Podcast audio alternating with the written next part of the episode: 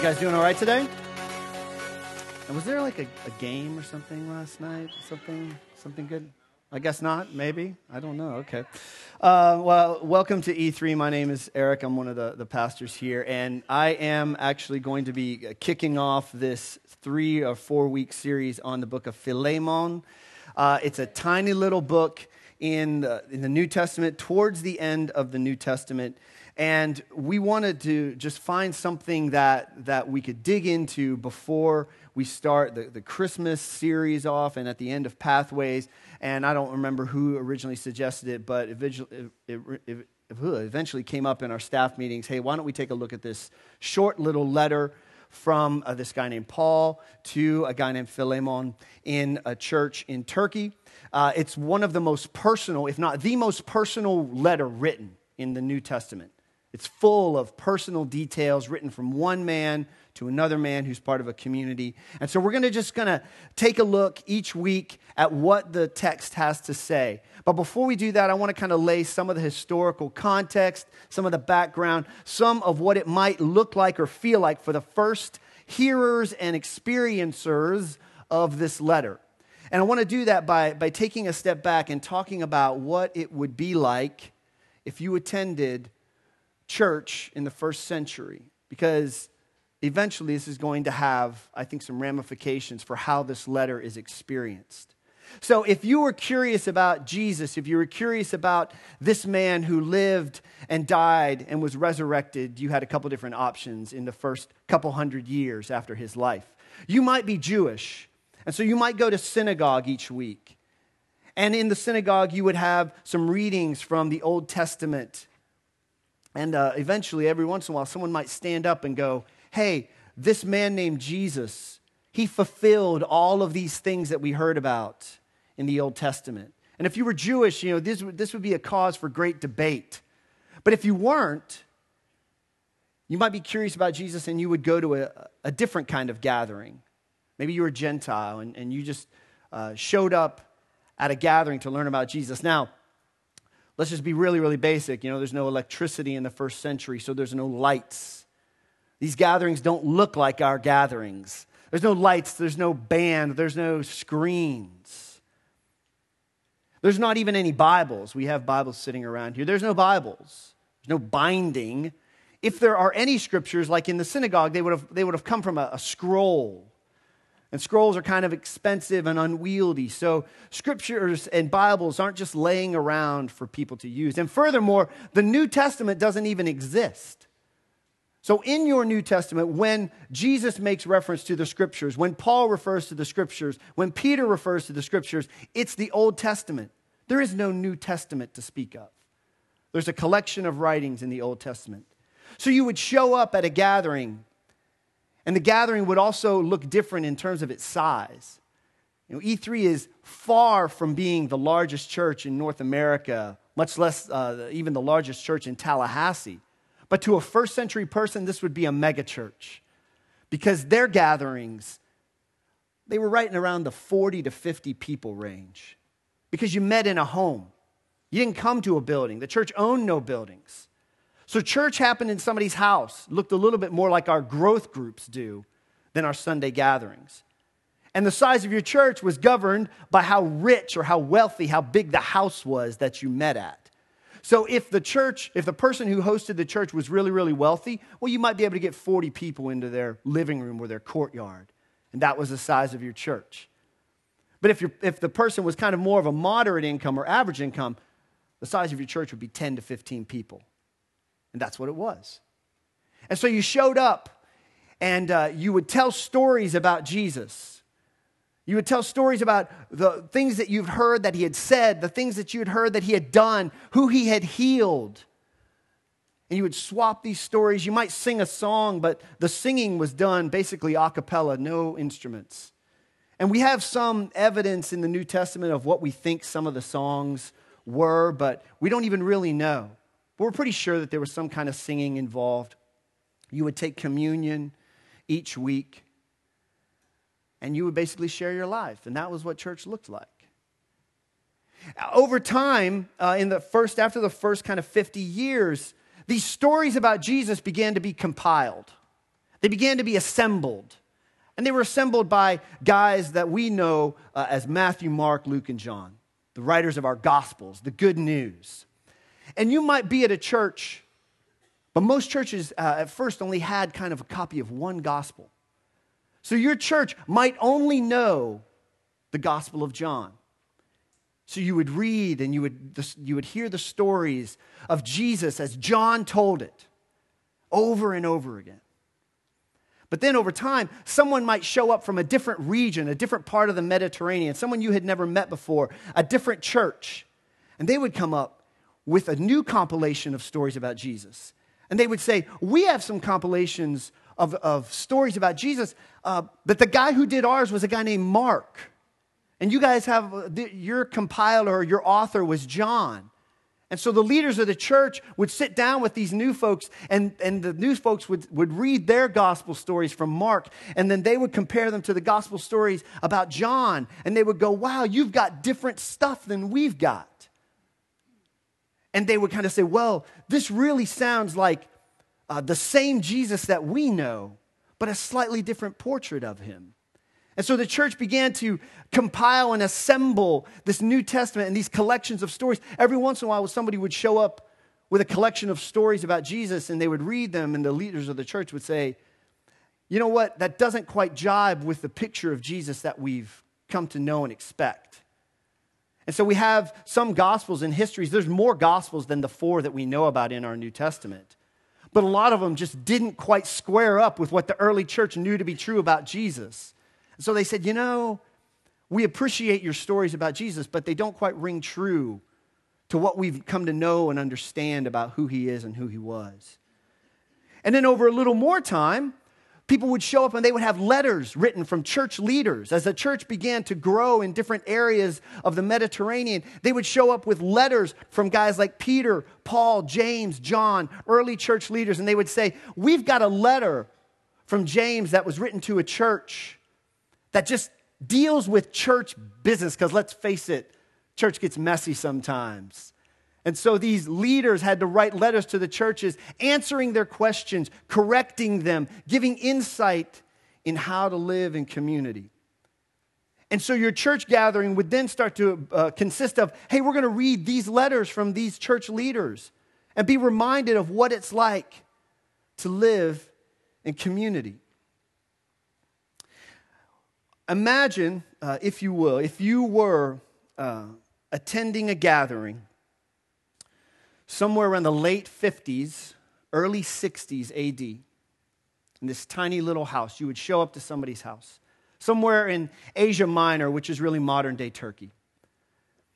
And you would show up at the gathering, and then all of a sudden a messenger had, would show up into the community. And the messenger would come in and he would say, I've got two letters with me, church. I've got one letter that's written from Paul. And you would go, Oh, I know Paul. Because Paul started our church. Paul started this faith community. And he would say, I've got a letter from Paul. It's written to all the churches in our region. We would know that letter specifically today as the letter to the Colossians. Paul writes a letter to a group of churches in Asia Minor, in Turkey. And so the messenger would say, I've got a letter. It's to all of us in this region from Paul. Everybody like, all right, let's hear this letter. And then the messenger would also say, oh, I've got another letter. It's for Philemon. And everybody would look around and they would point to Philemon because he was a leader of the church. And he'd be like, Paul wrote me a letter. All right, this is awesome. The messenger would come in. He gave the letter to the church, he gave a letter to Philemon, and then you would read the letter. So, what I want to do today is experience this letter the same way the first church would have experienced. Now, I don't mean I'm going to read it in Greek, but the first scriptures were experienced by ear, not by reading. The church sat around and they would hear large chunks of scripture just read to them, just read to them. And so, what I want to do is actually read the entire text of Philemon. Don't, don't, don't get stressed out. It's only 25 verses. We can do this. I promise. And what we're going to do, uh, if I understand where we're all going over the next few weeks with Philemon, we're going to teach the entire text every week because it's so small. But what we're going to do is each week we're going to address a point of view from three, four main stakeholders in this letter. And there are three to four of them, just depending on how this plays out. Uh, one of them is Paul, the guy who writes the letter. One is Philemon, the, author, uh, the recipient of the letter. Another one is kind of the church that, that also receives the letter, and Philemon is a part of. And the fourth one is this guy uh, that we'll get to in just a second, but I'm going to read the text. So if you guys would just, it's not going to be on the screens. It's in your fridge fold, but I would just say, don't look at your fridge fold right now. Just listen. Just listen. This is the way the foundations of our faith were laid. This letter is from Paul, a prisoner for preaching the good news about Christ Jesus, and from our brother Timothy I'm writing to Philemon, our beloved co worker, and to our sister Apphia, and to our fellow soldier Archippus, and to the church that meets in your house. May God our Father and the Lord Jesus Christ give you grace and peace. Paul starts this way I always thank God when I pray for you, Philemon, because I keep hearing about your faith in the Lord Jesus and your love for all of God's people. And I'm praying that you will put into action the generosity that comes from your faith as you understand and experience all the good things we have in Christ. Your love has given me much joy and comfort, my brother, for your kindness has often refreshed the hearts of God's people. At this point, if you're Philemon, you're feeling pretty good about yourself. That's a great way to, to get a letter that's starting off. That is why I'm boldly asking a favor of you. Hmm? I could demand it in the name of Christ because it's the right thing for you to do. But because of our love, I prefer simply to ask you. Consider this as a request from me, Paul, an old man, and now also a prisoner for the sake of Christ Jesus. I appeal to you to show kindness to my child, Onesimus. I became his father in the faith while here in prison. Onesimus hasn't been of much use to you in the past but now he's very useful to both of us. Now, just real quick, Paul is making sort of a pastoral joke, and let's face it, pastors are guilty of really bad jokes. Onesimus' name in Greek means useful. So he's like, hey, I'm sending useful back. Guess he wasn't too useful to you before, but maybe he'll be useful. Like, it's like, get over yourself, Paul. It's not that funny. I'm sending him back to you, and with him comes my own heart. I wanted to keep him here with me while I'm in these chains for preaching the good news, and he would have helped me on your behalf, but I didn't want to do anything without your consent. I wanted you to help because you were willing, not because you were forced. It seems you lost Onesimus for a little while so that you could have him back forever. He's no longer like a slave to you. He's more than a slave, for he is a beloved brother, especially to me. Now he will mean much more to you, both as a man and as a brother in the Lord. So if you consider me your partner, welcome him as you would welcome me. If he has wronged you in any way or owes you anything, charge it to me. I, Paul, write this with my own hand. I'll repay it. And I won't mention that you owe me your very soul. Which is because you kind of just did mention it, Paul, like in front of the entire church, pretty sure. Yes, my brother, please do me this favor for the Lord's sake. Give me this encouragement in Christ. I'm confident as I write this letter that you will do what I ask and even more. One more thing, please prepare a guest room for me, for I'm hoping that God will answer your prayers and let me return to you soon closes this way Epaphras, my fellow prisoner in Christ Jesus, sends you his greetings. So do Mark, Aristarchus, Demas, and Luke, my co workers. May the grace of the Lord Jesus Christ be with your spirit. I'm going to ask you guys before we go on if you guys uh, pray with me just before we uh, go any further. Heavenly Father, just lay. Uh, just put everything out there in front of you, God. I'm asking you to take this, these words that have lived with the church for so long, make them real for us now, Lord, today. God, I pray that we would turn the, the eyes and the ears of our hearts and our spirits and our souls and our minds to what you have for us this morning. Focus us now, God. I believe that you want to teach us. I believe that you want to challenge us. Help us to be all here right now. Amen. All right, so characters. Paul, the writer, he's in prison. It's towards the end of his life. Philemon, leader of the church, gets the letter, the church itself, and then this guy Onesimus. These are the stakeholders in this letter. These are the main characters. I want to talk today about Onesimus. The point of view from him, from him.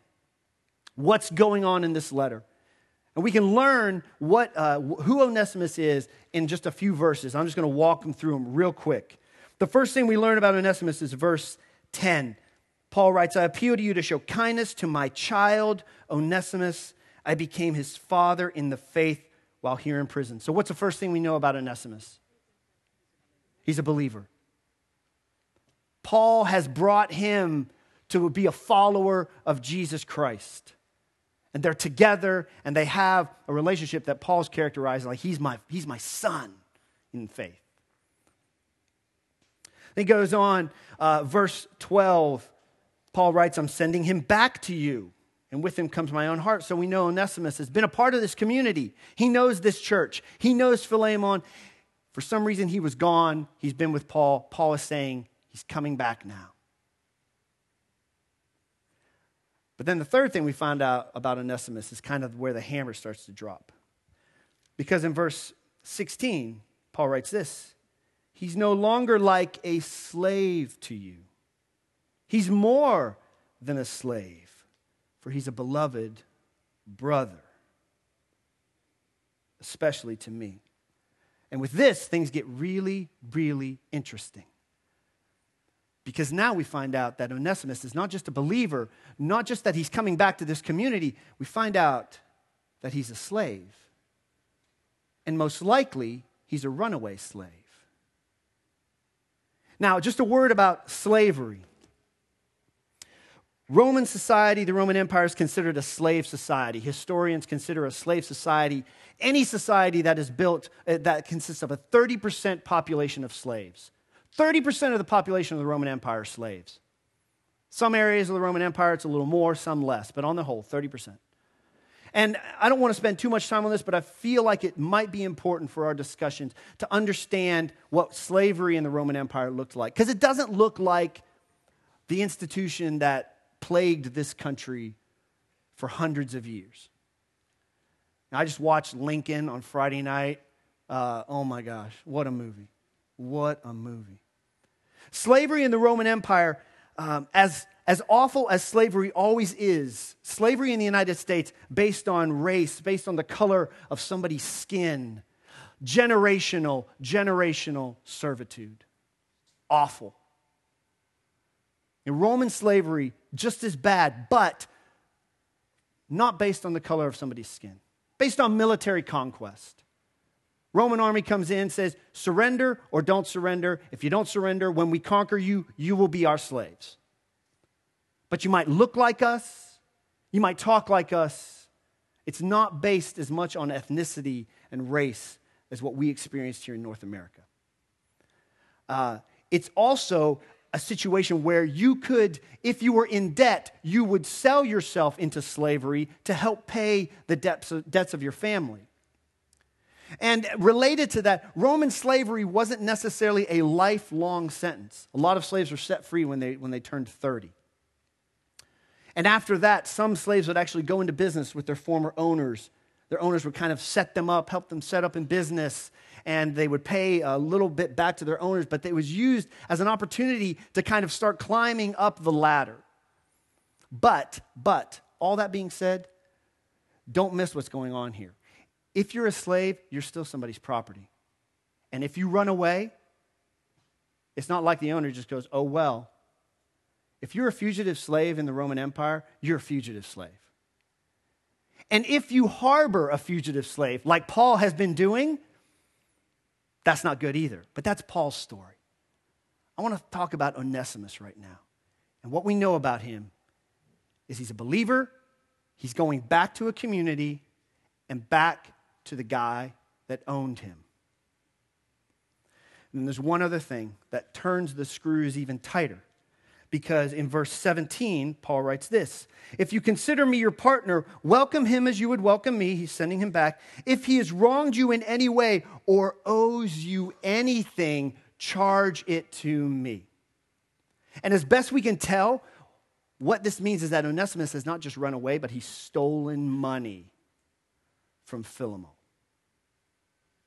And uh, at this point, I want to just kind of get into Onesimus' mindset. Onesimus hanging out with Paul. Paul, who has told him about Jesus, who has told him, You're not a slave anymore. Uh, actually, Onesimus, you're now my brother. You're now my son. And Onesimus, I imagine, is experiencing just a, a radical rechanging, reframing of his life. And then Paul says this There's something you have to do, Onesimus. Yeah, Paul, what is it? You need to go back home. What? You need to go back to your master, your former master, the guy that you stole money from, the guy that you ran away from. What do you think is going through Onesimus' mind right now? Uh uh-uh. uh What? Because here's the deal there's no reason, we have no reason to think that he did not go back. So let's just assume for our discussions that Onesimus goes back. How do you do that? How does a fugitive, runaway slave who stole from his master say, All right, I'm going? I was reading this week uh, actually, I read it years ago and I reread it this week. Uh, a story that I want to share with you that somehow connects this for, for me. In World War II, there was an anesthesiologist named uh, Dr. Beecher. Dr. Beecher uh, w- was serving in a hospital unit, the front lines.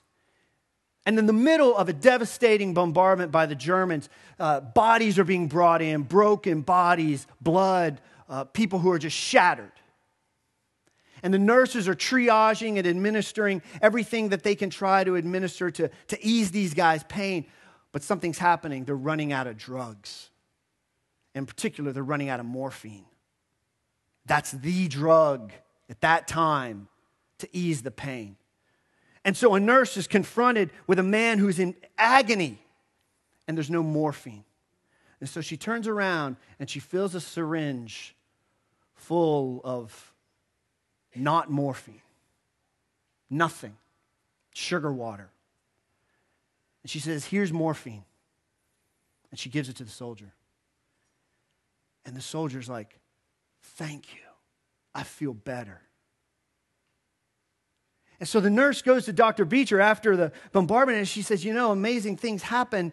Uh, I was giving morphine to soldiers and it, or they thought it was morphine. It wasn't, but they believed it to be morphine, and they actually reported that their pain was lessening. Dr. Beecher in 1955 comes home from the war. He writes a paper that starts to rock the medical world.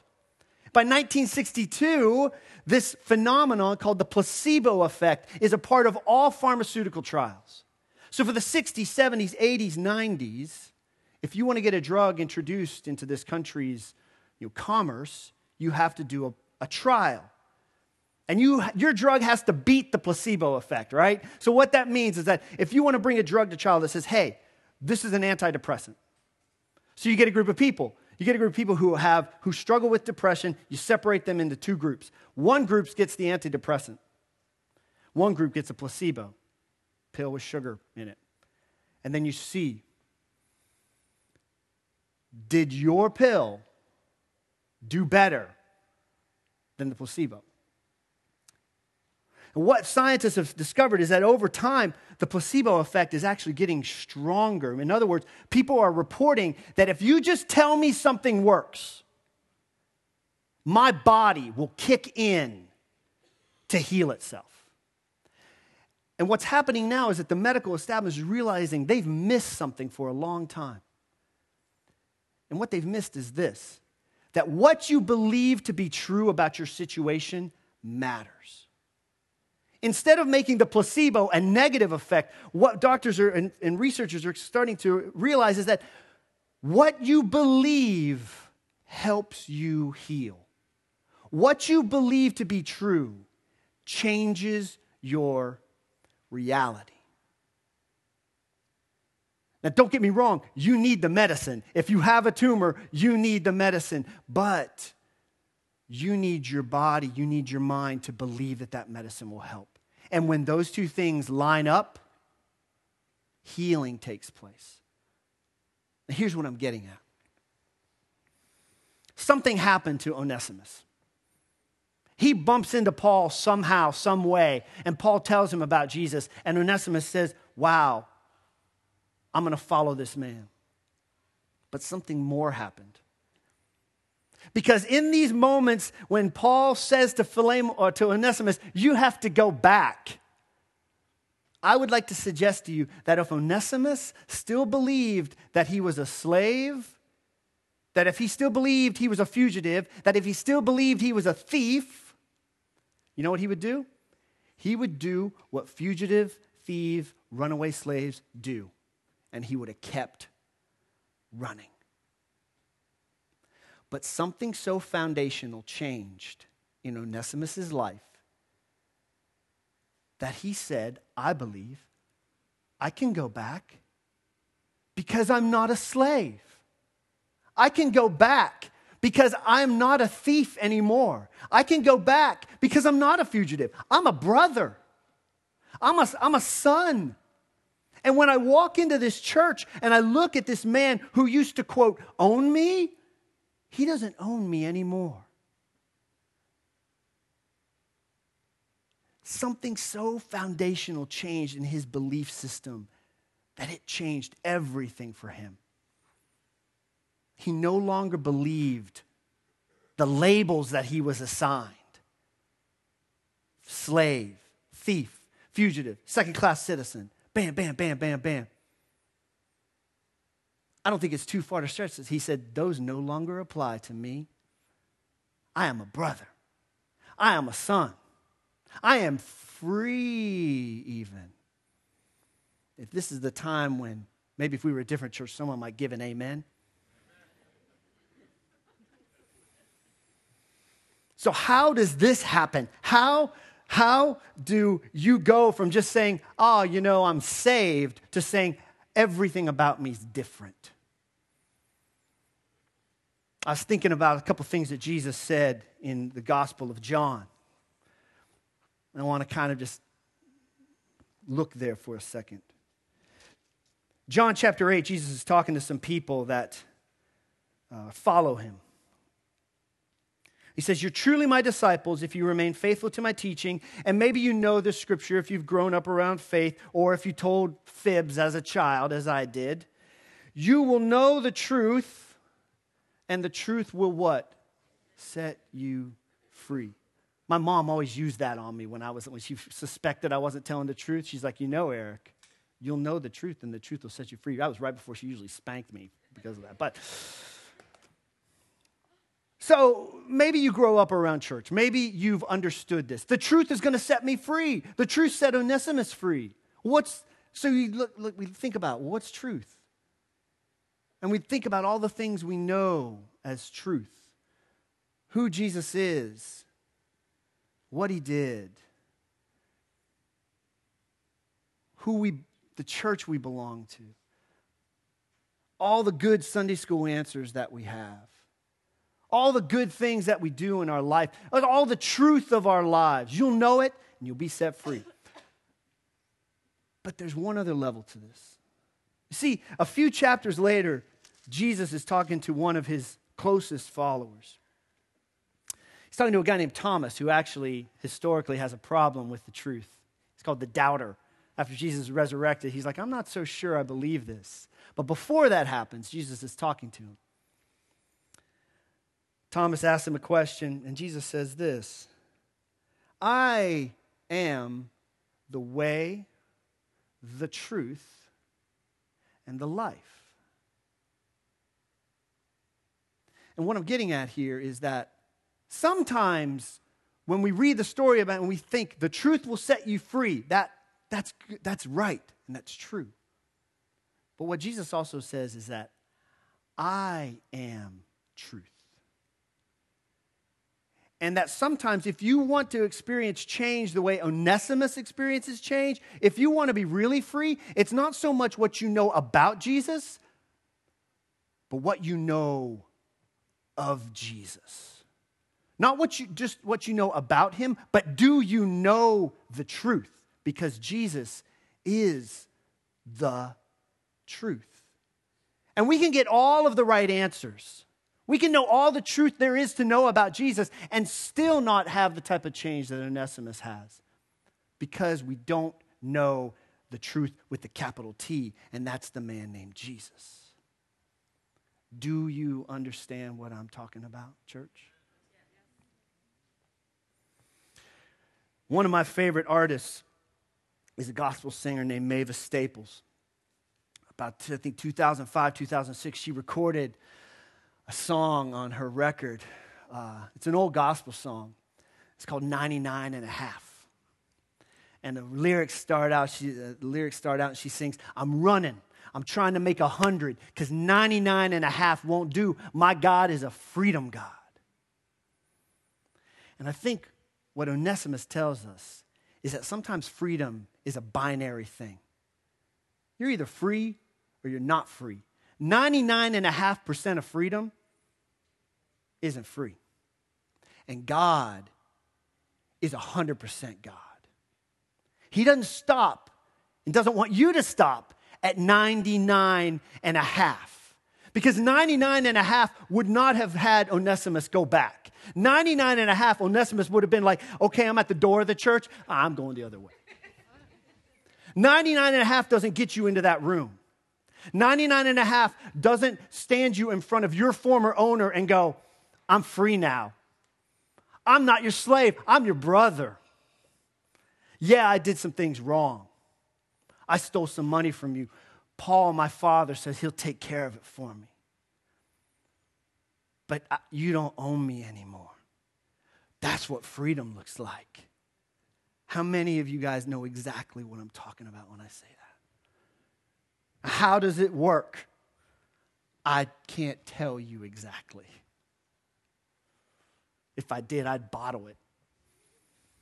But I think it looks something like this it looks something like the word blessed. It looks something like the word beloved. It looks something like all of the names that you carry around with, like Onesimus carried around with. What are your names? Onesimus was slave, fugitive, thief, runaway, outcast. What are yours? Failure, fired from your job, flunking out of school, hungover this morning, ashamed. Whatever those names are, the 100% God that I know wants to take all those away and say, beloved, blessed, peaceful, brother, child. But we don't get these names unless you know the truth. The truth doesn't come from getting all the right answers in your growth group. The truth comes from sitting at the heart of your Father, from knowing Jesus. This brilliant imagery that I, I remember resonating with me when I was a little bit younger of just saying, Do you know that God wants to invite you to come forward and to lay your head on his chest and feel his heartbeat. That's the type of 100% freedom. That's where that comes from. Because that heartbeat says, I love you. That heartbeat says, those names that you carry, that's not who you are. You're changed. Before we wrap up, I just want to touch one last thing. Because we all, some of us carry other names. And some of these names are not so negative, but they're just as slippery. Because some of our names say successful. Some of our names say I'm in control. Some of our names say wealthy. Some of our names say secure, attractive, A plus student. Guess what? Those, those names don't work either. God wants to call you forward and say, lay your head on my chest feel your heartbeat. I gave those things to you, but that's not who you are. Because that's not going to get you in that room either. The band is going to come up, and I asked them if we would just play a song that we sang earlier. Uh, um, we plan on playing a different song. I feel like we just need to sing the song that I feel like reminds us so much how He loves us. How He loves us right now, this morning, church. And I invite you, wherever you're at, to take a step in your spirit towards the heartbeat of God this morning and say, I need to hear that again. 99 and a half won't do. I'm running for freedom. And our God is a freedom God.